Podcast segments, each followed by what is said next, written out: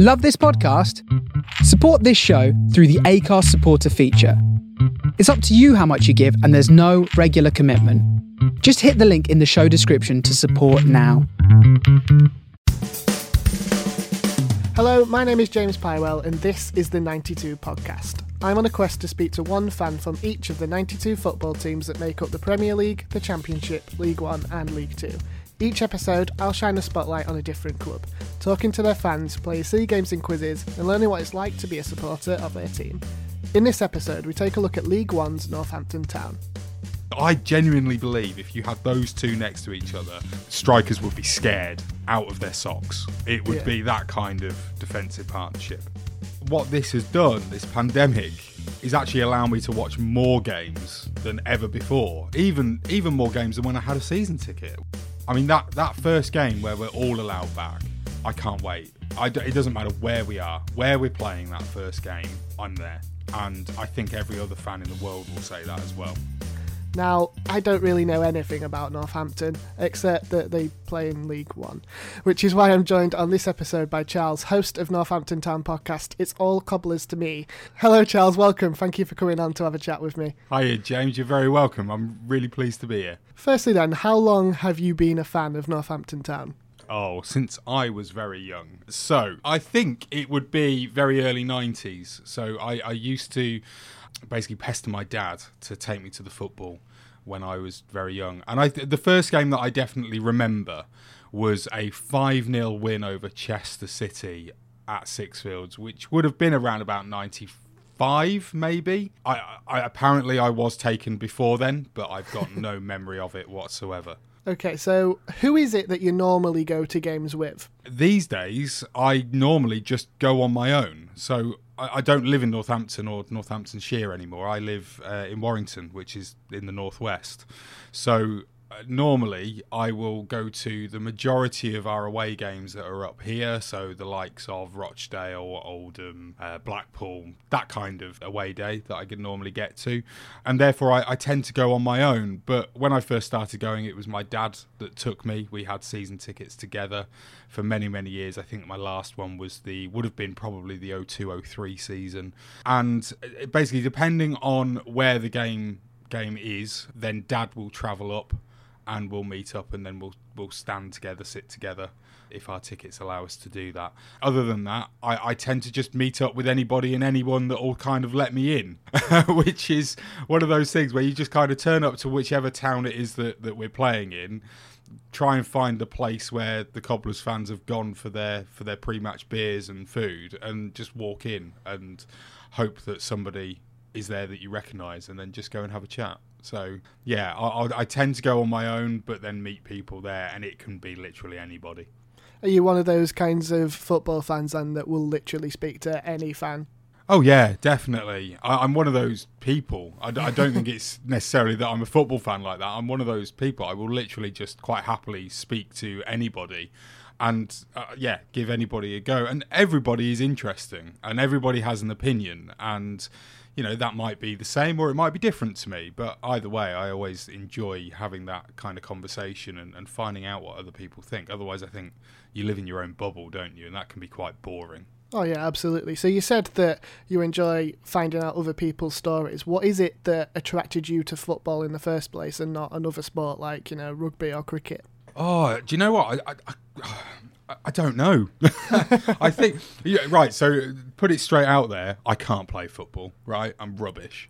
Always have been. When I was at school, I I used to try. I used to, you know, train with the school football team. I even used to train with my local youth football team, um, a place called Rawns, and it was Rawns Tigers that I used to go and think training was always on a Saturday morning and then games were on a Sunday. I never got picked to play a game ever. And yeah, when I was a kid, that that was quite you know disheartening in a way. But in a way now, I look at it and I just go, no, I wasn't good enough to play. Uh, I played rugby I, at school. I was pretty good at playing that. But it wasn't something that I was really interested in watching. My dad took me to watch Northampton Saints, the same in the same sort of two week period as he took me to my first Cobblers game. And it was basically a case of whichever one you like the most, that's where we'll go to and we'll become regular fans of. But I think I'd already gone to the Cobblers game beforehand, already been hooked in by that. Went to the Saints match wearing a Cobblers like uh, baseball cap. got like hounded by other kids of my sort of age. You're at the wrong place, mate, and all this, that, and the other. And um, yeah, just um, just it was football. Always was football. I don't. I, I, it's, it's such a difficult question to answer. It really is because I just kind of go. I don't know. It's always been football. I've played other sports. I played water polo at uni. I was a keen swimmer. I'm a runner now, but everything always comes back to football for me. I think it's just one of those sports, isn't it, where you get the bug and unfortunately you're stuck with it for the rest of your life once you become addicted or you have an affiliation with a certain club. You feel like you're in it for life, really. Absolutely, yeah, and it's it's a love hate relationship as Oh, well. yeah. When when when your team is is doing terribly and doing really badly, then sometimes you can really fall out of love with the game, and it's not just the you know the game in terms of watching your team; it's the whole thing.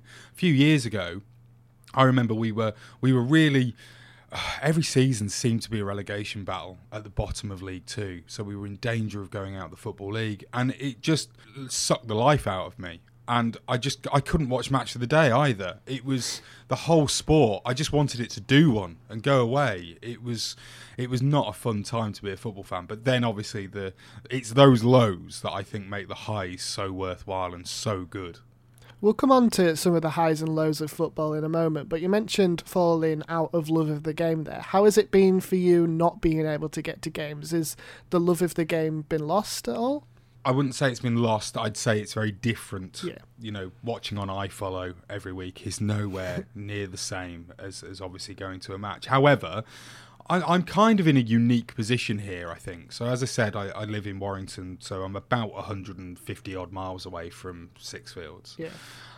I, I didn't have you know the capacity to be able to go to every single game especially you know i think i'd make maybe two to five home games a season normally what this has done this pandemic is actually allowing me to watch more games than ever before even even more games than when i had a season ticket when i was a kid you know it's in a way it's really really good however I say that, and I know full well there's going to be people screaming at, the, at their, their phone or whatever it is that they're using to listen to this on, and they're just going, "How can you say that?" But you know, I, I've got I've not missed a match this season. I'm I'm like the most dedicated fan ever, except I watch all the games from the comfort of my living room. But yeah, it is different. It's not the same, and there's that whole thing of being like. I'm watching on a tiny screen on my iPad, and, and you know, there's no real atmosphere at the game, and uh, yeah, it, it's not the same. It doesn't And compare, does it? No. No, it doesn't. That that's right. It's different, but it, it doesn't compare to to what we would normally experience and what we really want to experience and what football is actually all about. Is that community on a Saturday getting together, or two communities coming together for a big battle royale in a game of football. It's just lost that Twitter doesn't isn't the same. No. Twitter's too, you know, horrible. I hate it. You know, for both sides, it's you know, on a match day, you you might get it's this thing, and I know this is a complete tangent. I'm really sorry, but it's this whole thing where you've got people that yesterday, for example, our game against Oxford, it was a home game. It got called off for a waterlogged pitch. Nothing we could do about it. There were quite a lot of floods in Northamptonshire. My dad told me that the bottom of his road, he couldn't get out to just go down to the library where he volunteers. And that was because there was a flood. He couldn't get past the flood. So waterlogged pitch stopped the game from going ahead. And yet there were people that, supposedly Oxford fans, replying to the official message on Twitter from the, from the Cobblers Twitter feed saying, hashtag tin pot and all this that and the, but that was it literally just that nothing else just hashtag tin pot. And then you got other people saying oh you had five hours to get it on. What a rubbish team blah blah blah blah blah. And you think to yourself i'm not going to get involved here. But in your mind you're just going oh i'd love to reply going mm, you're calling us tin pot yet you lot were in the conference five years ago and you, you know it's Yeah. a different kind of but you know that that kind of thing wouldn't happen face to face and it, it- yeah it's not anywhere near the same and and if anything it's probably it's worse in terms of everything just boils down to hatred quicker. Oh yeah, absolutely. Like it's so easy on social media to hide behind a profile and some of the things that some of the football fans are saying on Twitter, they definitely would not say to your face or even shout out at a match, would they? Absolutely not. Definitely not. And also, the one thing to sort of remember is that half the time they're kids. Yeah. So it's their one chance to sort of tell a 30 year old to, you know, go away or worse, yes. worse than that, obviously. But, you know, to, to say ridiculous things that in reality that they, they'd be really scared to say. Not because necessarily you're going to do anything, but you just don't do that to somebody 20, 30 years older than you. How do you think your experience as a fan is going to change once COVID is over with, we've all got our vaccines and we're allowed to go back into stadiums? Do you think you'll go to more matches or do you think you'll carry on just watching them on iFollow? So, like I said, because I'm in this unique position where I, I'm too far away, yeah. there is definitely, and I have already actually spoken to our chairman Kelvin Thomas and, and said to him, look, for, for people like me, iFollow is actually really good. I really like it. I'd love it to still be here. Yeah. But obviously, the worry is for the football clubs, and understandably, the worry is is that a lot of people would say that more people than they want to, and therefore the attendances at the actual games would reduce. That's the worry. Now, I'm of the opinion that this is the 21st century. If you go to America, then and you watch the NFL, then I'm sure you'll probably already know this if you're a fan of that. But in America, you can buy a, a TV pass for your team for the whole season. Yeah. And then you can watch every single game. But that doesn't stop people going to the matches in their hundreds of thousands in some cases. It's ridiculous how many people go and watch NFL games, especially when you find out how much a ticket is and you're right up in the gods and you're further away from the pitch than you are at Wembley. Yeah. It's ridiculous. But if that hasn't stopped people going to the games and, and still supporting those clubs financially by buying tickets. I don't think that that would happen here with, with football. However, I do understand that there is that worry and that fear from you know ownership point of view. The people that run the club, it is their livelihood. For me, I mean that that first game where we're all allowed back. You know, not just the the one thousand or two thousand fans yeah. trially things that we've had. I can't wait. I d- it doesn't matter where we are, where we're playing that first game. I'm there, and I think every other fan in the world will say that as well you know, it will be a case of turning around. If I have to, I will be actually ringing the chairman of the football club saying, "Can I get a ticket, please? I know I'm not, you know, a, a, season ticket holder. I know I'm not this, that, and the other, or whatever, but please just get me a ticket. I don't care where it is. I want to be there." And, and as I say, it could be. I mean, we've already played Plymouth this season, but it could be Plymouth right down there or Portsmouth, you know, right down on the south coast. Yeah. And I, would still go and I, I, wouldn't care. Whereas in normal times, Portsmouth away, especially when we tend to seem to play them on a Tuesday night for some reason, don't know why, but uh, yeah, I wouldn't think twice about going to that game. I'd be like, nope, radio for me, thanks very much. but if it's the first game back, I'll, um, I'll be there with bells on. I'll have a bloody holiday down there, for goodness sake. So, what is the atmosphere like at a game at Sixfields? Well, like every team in the country, it depends on yeah. lots who you're playing, what the weather's like, how many fans are actually there. You know, all this, that, and the other.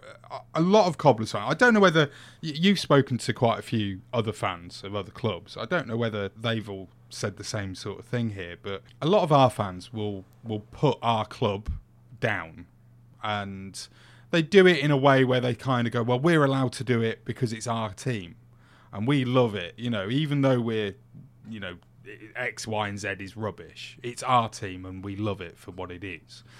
I don't really like doing that. There are people no. that will turn around and say, "Oh, Sixfields is a library." You know, our our big yeah. rivals, Peterborough fans will will call, they call it the the Legoland Stadium um, you know that, that's fine, but yeah, you know, on a on a really good match day. So let's let's take um, so the best atmosphere that I've been to in the last couple of years.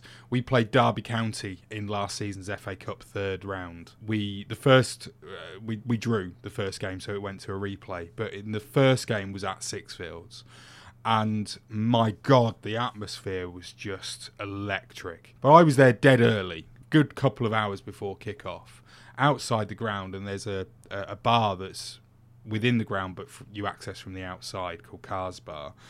And I was there, and there was music pumping, DJ out there on on the little sort of terrace that there is outside.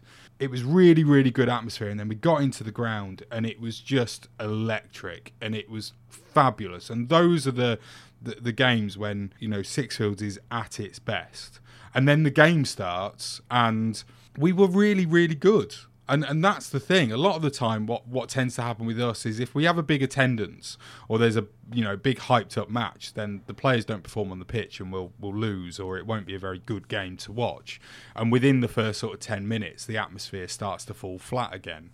Um, but that day was just incredible, and you know there there was a moment in the first 15 minutes. Jack Marriott, I think it was, was through on goal, and Charlie Goode just brought him down and I think because of the fans being the 12th man, no free kick was given. It was a clear, clear foul. and if it had been given, Goode was off. You know, he was definitely going to get sent off for that. I, th- I think the fans really were the 12th man. And back back in the 90s, Ian Holloway, when he was Bristol Rovers manager, hated playing us. And he yeah. even said um, that, that the fans were like, I, I can't remember, it was like going into the the Dragon's Cauldron or something like that. He really didn't like coming to Sixfields. He hated it, and he said so in the press. I don't know if he, he you know, his mind's been changed, but uh, I, I'm pretty sure I'm right in saying that we've definitely got the better of them. I was about to say he's never won at Sixfields, but I, I, I, don't think I'm that confident enough to say that actually. But I know he's never had a good good time whenever yeah. he's brought a team to here. So we'll talk some more about the current season in a bit, but mm. Northampton were promoted via the playoffs last season with a 4 0 win in the final at Wembley. How did it feel not being able to take that trip to Wembley? Oh, it was weird. Really weird. So we've been to Wembley now four times for the playoffs. So 97, yeah. uh, 98, 2013, and last season. And we've now won twice and lost twice. The last couple of times that I so the most recent time that I've been in 2013, Aidy Boothroyd was our manager, yeah. and we played Bradford City. We won't say anything more about the actual game, but I, I remember that day travelling down on the train. So I'd gone down and stayed at my mum and dad's house overnight, and uh, I was going to the game with my dad, my sister, and one of my best mates, Tim, and I think his partner, Debbie, came as well. So there were like the five of us going down, and we were in the train station, so Wellingborough train station car park, and a bird pooed on my shoulder, right? yeah. And I was like, oh, for God's sake, what a ridiculous start of the day. And my dad turned around and went, no, no, no, it's all right. That's good luck. We're going to win. And I was like, oh, brilliant turns out that was a load of old crock, weren't it?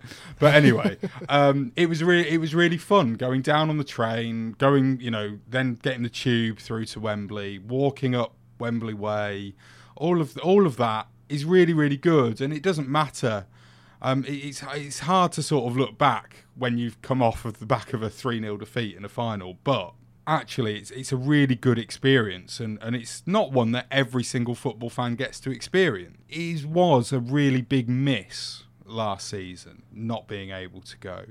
I mean, we did our best to try and keep the spirit of it going. We did a live podcast before the before kickoff, so we kind of did a, a pre-match show live on Facebook, and we just got the club involved, got lots of lots of stuff that you'd expect to sort of see if it was a Sky program and the pre-match yeah. build-up on Sky. We we basically did our own version of that, and we got the club involved, got players to send messages thanking the fans for their support, all of this, that, and the other. It was really good, went down really, really well. Then we blitzed Exeter four 0 and it was like, oh my god, what's what's going on here? Like literally the best two games of the entire last what maybe like four years came in the space of a week.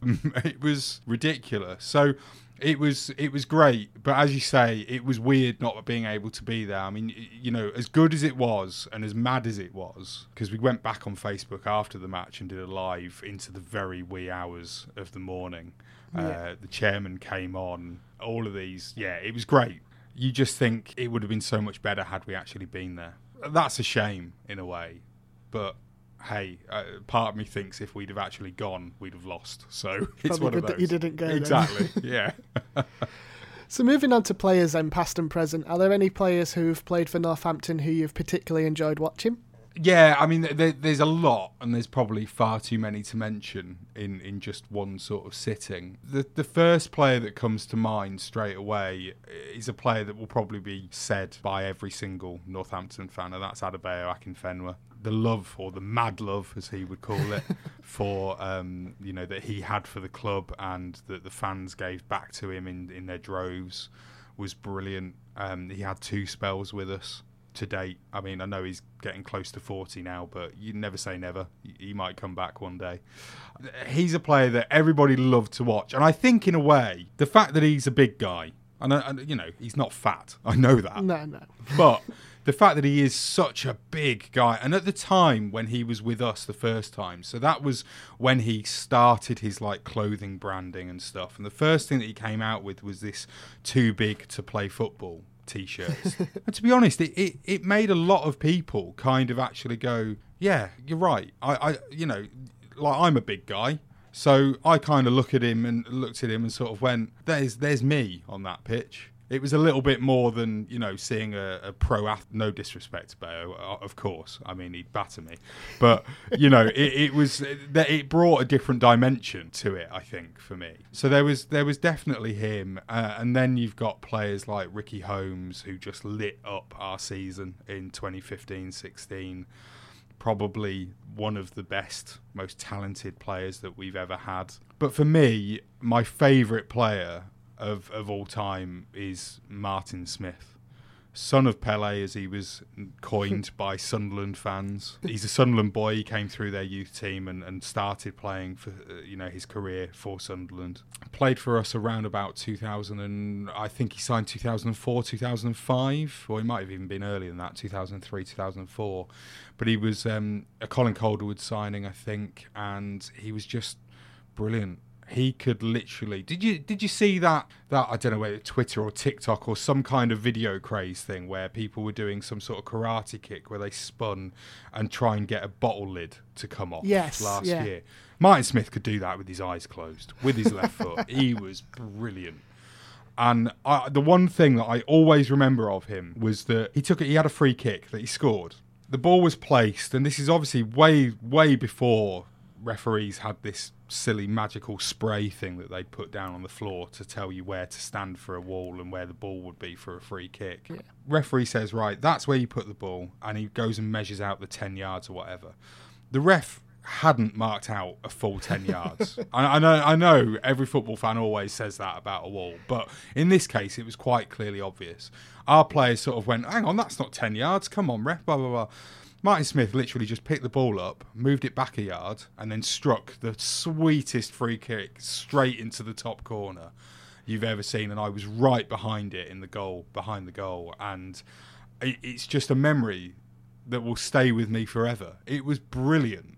Absolutely loved it. And it was the fact that he moved it back that yard or whatever it was that really made it for me. It was just brilliant. Martin Smith, you are an absolute legend. How about players that you haven't enjoyed at the club? Is there is there many players that you've you seen got? them play? how, oh, oh, honestly, James, how long we got? Right. Okay. Oh, there's some there's some players. So I'm going to start with a player. Uh, right. This is a bit mean. I, I want to caveat this just to start off with. Because there's a lot of stuff about mental health. Like I suffer with my mental health. I, I, I don't shy away from the fact that I've Yeah. suffered from depression and been very low in in my life at times. And I detest bullying. Okay, and there is a fine line between football banter, as Richard Keys might put it, and bullying.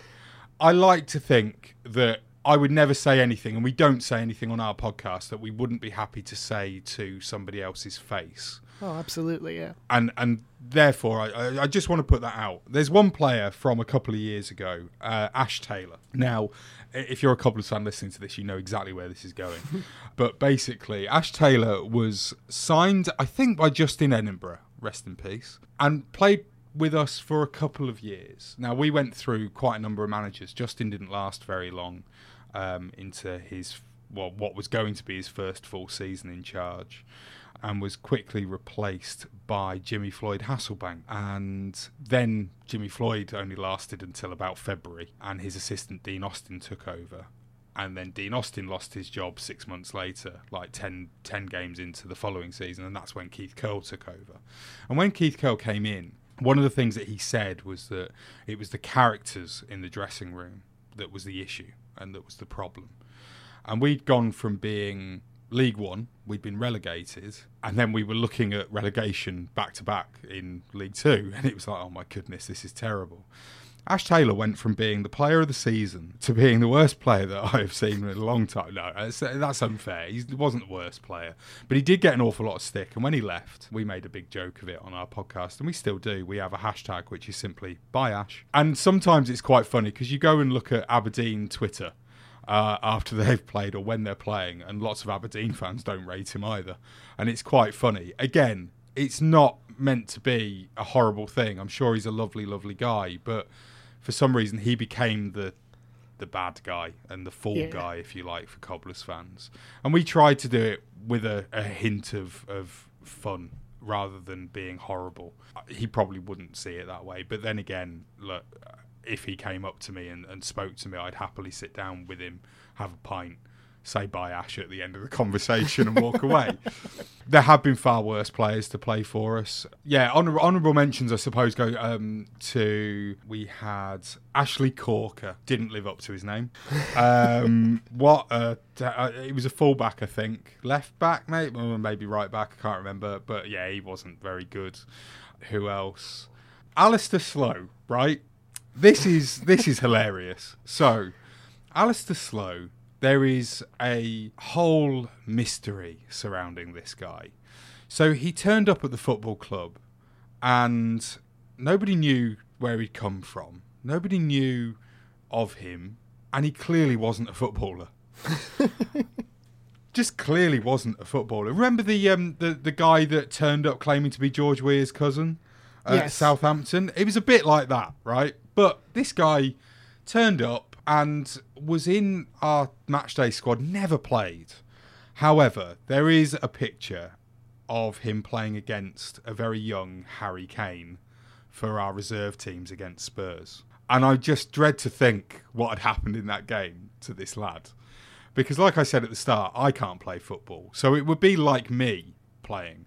Now, the rumour is is that his dad was quite uh, or is quite well off and, and is uh, maybe a millionaire or something. He's a very rich guy.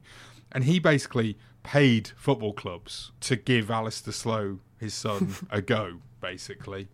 But he was with us for ages. And and at the time, so uh, Gary Johnson was definitely a, uh, definitely the manager at the club, and he actually followed Gary Johnson and, and went to Yeovil after us um, mysteriously. And the best thing about Alistair Slow is in 2011 we played Liverpool in the what was then the Carling Cup, and we beat them on penalties. One of the best games I've ever seen as a Cobblers fan, and will live long in the memory. Alistair Slow was on the bench. just absolutely ridiculous. So, I mean, maybe he doesn't quite qualify for answering your question because technically I never saw him play. However, um, he's got to be the worst footballer in, in, in quotation marks to have ever played for Northampton Town Football Club. I would say. So this seems like an apt time to ask you to now have a little think and create an all-time eleven for Northampton. Who would feature on that? Uh, just in case anybody that listens to my podcast is listening, Richard Hope is not in here.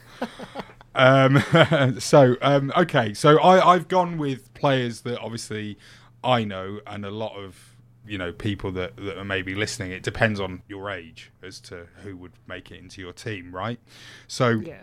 A lot of these players are obviously from maybe the last 20 or 25, 30 years. So in goal, um, I've gone with um, Lee, Lee, Lee Harper because you have to say it like that. Um, um, Harps was brilliant. Harps was actually the first guest that we had on our podcast. He was on episode one, so I have to pick him just for that, if anything else. But he was great. A couple of things with him. So, first of all, he saved a penalty against Manchester United in the 03 04 FA Cup third round. We lost the game 3 0, but um, it could have been four. And uh, Diego Forlan can't hit a penalty to save his life. So, yeah, he saved a penalty against Diego Forlan. Um, and there was another thing that was brilliant. At the time when he was playing, the contracts were a bit like a salesperson, you know, like a car showroom salesperson, where you'd have a Yeah. very poor basic contract, but your salary would be built up, therefore, with bonuses. There was this thing where we were away at Scunthorpe and we lost, or uh, I don't think we lost, uh, but we conceded in the last minute. Lee Harper um, punched the dressing room door and broke his hand and was out for the next few games. And it was this big thing at the time. Oh my God, Lee Harper's punched the dressing room door. What's all this about? And we found out it was because he basically he'd lost money. If he'd have kept a clean sheet, he would have been able to have, you know, I don't know, bought an, a, I don't know, an extra week shopping or something. I don't know what, what footballers would buy, but you know, it, it was that. So, yeah, I just the passion of the guy, and he was probably is one of our best goalkeepers to have played for the club. So that that's why he's in there. Centre backs, I've gone for Ray Warburton, who was a stalwart. And is also the captain of my team as well, by the way. He was captain of the Cobblers back in the 90s under Ian Atkins. It was him that lifted the what was then the Division 3 playoff trophy at Wembley in 97. So he's in there. Um, I was devastated. He left and uh, was sold to Rushden and Diamonds of all places in around about sort of 99, I think. And I don't know a single Cobblers fan that wasn't devastated when that happened. So Razor's in there. Charlie Goode alongside him. So we, uh, you know, he's the he's the newest player I would say that makes this list. He was our captain last season when we went up and won the playoffs. Just really good, really good defender, and also great at shithousery. Absolutely, fa- I loved him. He was one of those players. If you breathed on him, he'd fall over and he'd hug the ball and get a free kick for it. Get in, love a bit of shithousery. um, so Charlie Goode's next to Ray Warburton. I genuinely believe if you had those two next to each other, strikers would be scared out of their socks. It would Yeah. be that kind of defensive partnership. Right back, I've gone with Jason Crowe. Right back's really hard for me. I don't know why. I, I, I- can't think of a standout right back that I've ever seen play for the Cobblers. So I've gone with Jason Crowe, who played for us in the 2000s, was part of our promotion winning squad, I think, under Colin Calderwood, um, which would have been around about 2005, 2006. So he's in there. He did come back for a spell around about the end of that decade, and which kind of soured it for me because he wasn't the player that he'd been when we first had him. But he's in there for his first spell with us rather than his second. Uh, left back, I've gone for John Frain. Now, Franey was uh, a stalwart of the late 90s side. The actual reason that he's in here isn't because he was the le- best left back that I've ever seen play for the Cobblers. It is simply because he scored the winning goal in the 97 playoff final. John Frain in the 93rd, that is what we all remember. So um, there you go. Central midfield, another friend of our podcast, Chris Hargreaves. So Chris is now currently the Bristol Rovers reserve team manager or under 23s manager, whatever it is that his job title is. He was the midfield stalwart. He was brilliant, a proper fans' favourite. He was captain for a period of time. And he was also the first footballer that I remember being really honest about life and being, you know, kind of honest about how things worked for footballers at our level. He his contract was up for renewal one season and there was a real danger that he wasn't going to sign it. And my dad turned around and I was devastated. And my dad turned around and said, Well, look, you know, he's got a mortgage to pay, he's got a family to feed and to support. And if we've offered him a contract that is less than what he was on with us previously, you're going to look elsewhere. And I remember Chris Hargreaves basically coming out and saying the same thing in an interview.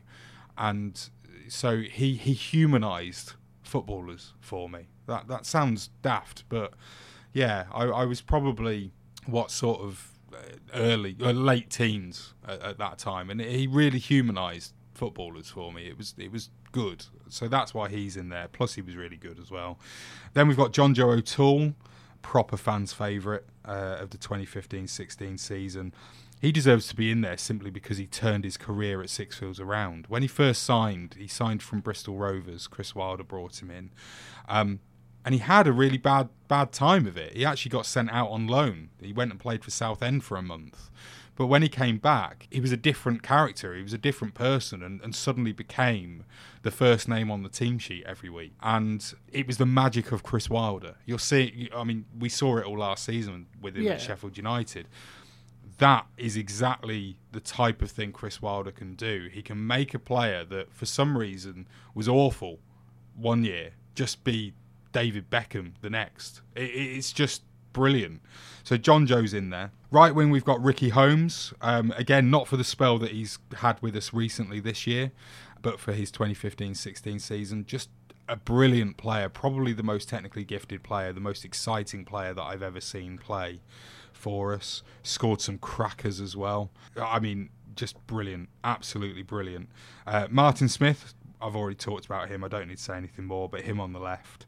And then up front, I've gone for Scott McGleish, who was a player in the 2000s that was just. We, we used to sing "He's here, he's there, he's everywhere" uh, about Scott McGleish, and he was also the first striker that I remember seeing that scored more than 20 goals in a season for us.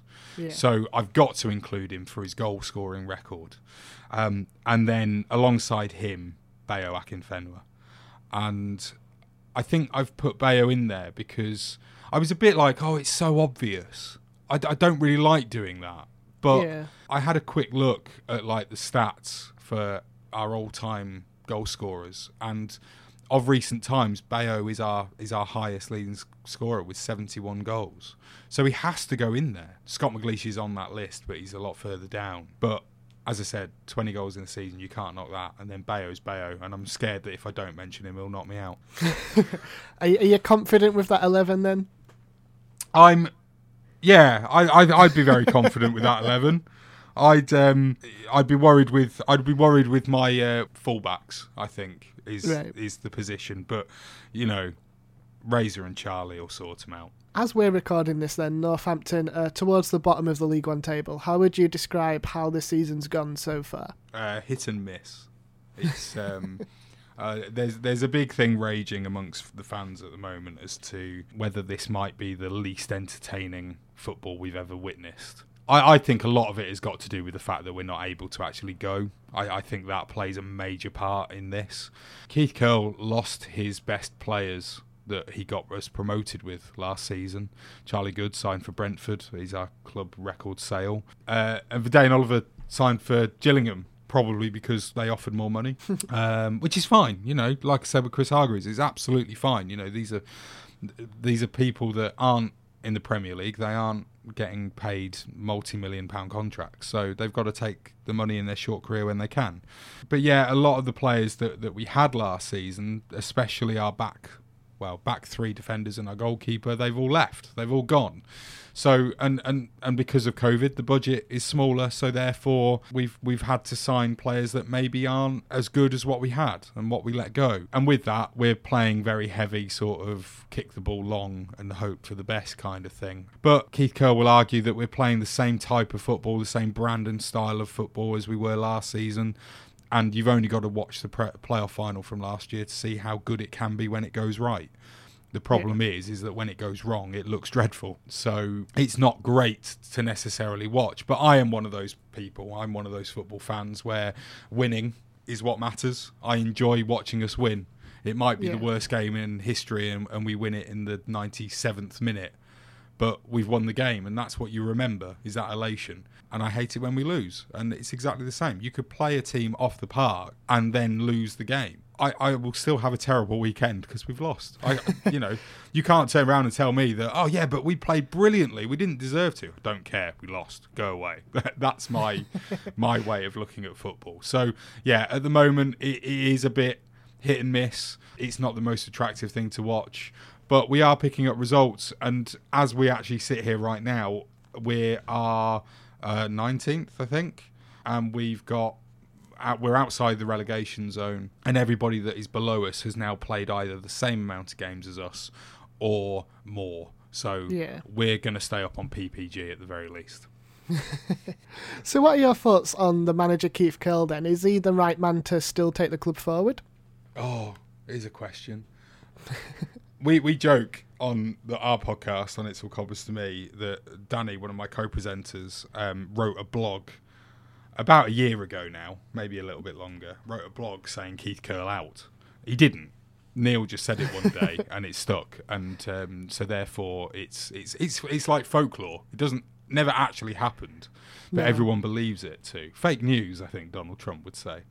we said uh, over Christmas, so we leading up to Christmas, the two games just before Christmas Day, uh, we played Lincoln City and Oxford, and we lost both of those four 0 and they were dreadful. And the game before that, we'd lost away at Crewe 2 1. We'd taken the lead in the first minute and then had just sat back and done nothing all game and let Crewe attack us until eventually they scored. And as soon as they scored one, they scored the second. Um, so we had three games leading up to Christmas where we were all down in the doldrums. And Danny went, I'm about to go and write another blog. So it got to that point where it was like, oh no.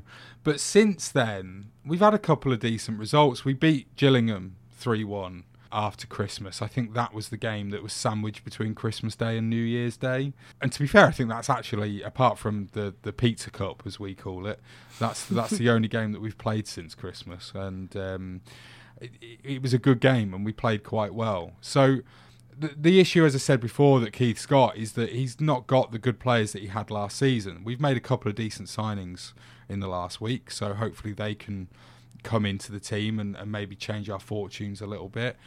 It's going to be close, but I think his remit is to keep us up. I don't think we're in a position to sack him, regardless of what happens. In a way, we were promoted last season. I won't say through luck because that's not true, but at the time that football was stopped in March, we were going through a bit of a downward spiral, and it would have been quite possible that we would have actually never made the playoffs had the season carried on until you know May when it should have done. In a way, it, it's one of those where you're not quite sure wh- whether to say that we were lucky to get promoted. I think we were maybe lucky to, to actually go into the playoffs. The, the games that we played in the playoffs, we weren't lucky at all. That was all down to being blinking brilliant, especially in the second leg of the, the semis and then the final. So I will always give him that, and he will always have that. And I think the fact that that's the way that we did get promoted, and I think he'd probably say a year earlier than he was planning. I don't think he'll ever is at risk of getting sacked unless we were, you know, 20 points adrift at the bottom of the league, which we're Yeah. not. So at the moment, he's doing the job that he's been asked to do. Is it pretty? No, it's not. But if we stay up, that's the main aim this season. And he has talked a lot about evolving the playing style um, as time goes on. So I'd like to see us give him the chance to do it. I mentioned to you before that I'd listened to the last episode that you'd released before we were recording, which was with Becca the Burnley fan. And they've obviously stuck with Sean Dyche, who was an ex Cobblers player, by the way, and, and from Kettering. He, you know, he's done a man, marvellous job. He's done an absolutely incredible job at Burnley. And that's because he's been given the time to do it. You know, I, I just think it's about time that we as a football club gave somebody the same opportunity. Fine, if, if it really doesn't go right, then yeah, make the change. But I think he deserves the opportunity, Keith, personally. So, um, yeah, I'm, I'm behind him. I, as I said, I don't like it when we lose, and that does happen more than more often than not at the moment. But as long as we stay up this season, and as long as we improve again next season, I'll be happy. Fair enough. So half of the se- just over half of the season done now. What would your prediction be for when Northampton will end up come the end of the season? I said that we'd finish somewhere between 16th and 20th at the start of the season. I still believe that that will be the case. It's it's quite tight down at the bottom of League One at the moment. So I, I will go with it, it. It will be within that bracket. Yeah. But if if you want an actual proper position, then I will go with 19th. Okay, fair enough. Well, thank you very much, Charles, for joining us on this episode. Just before we go, tell us a little bit more about your podcast and where we can listen to it. Uh, yeah, so it's called It's All Cobblers to Me. It's available on all podcast players and apps. Um, also, you can visit our website, cobblerstome.com. It's the original Northampton Town fans podcast. We talk to players, ex and current, as often as we can. We talk to the uh, people at, behind the scenes at the football club too. And it comes out every tuesday where we basically have a bit of a laugh looking back at the previous defeat. And we um, talk about any other news. And then on a friday we have our preview show which is always with a guest from the opposition. So do go and check us out. It's all cobblers to me everywhere that you can get podcasts. Thank you very much, Charles. Thanks for agreeing to join us. thanks james. It's been really good. Thanks very much for having me Thanks again to Charles for talking to us, and of course, thank you for listening. If you'd like to help me on my quest to speak to at least one fan from each of the clubs in the 92 and talk all about your club, you can find us on Twitter at the 92 Podcast or drop us an email at the 92 Podcast at gmail.com. And if you haven't already, make sure you subscribe to the 92 Podcast wherever it is that you found this episode. And if you're listening on Apple Podcasts, it would really help us if you left us a rating and a review. Next time, I'll be ticking off another club in the 92. See you then.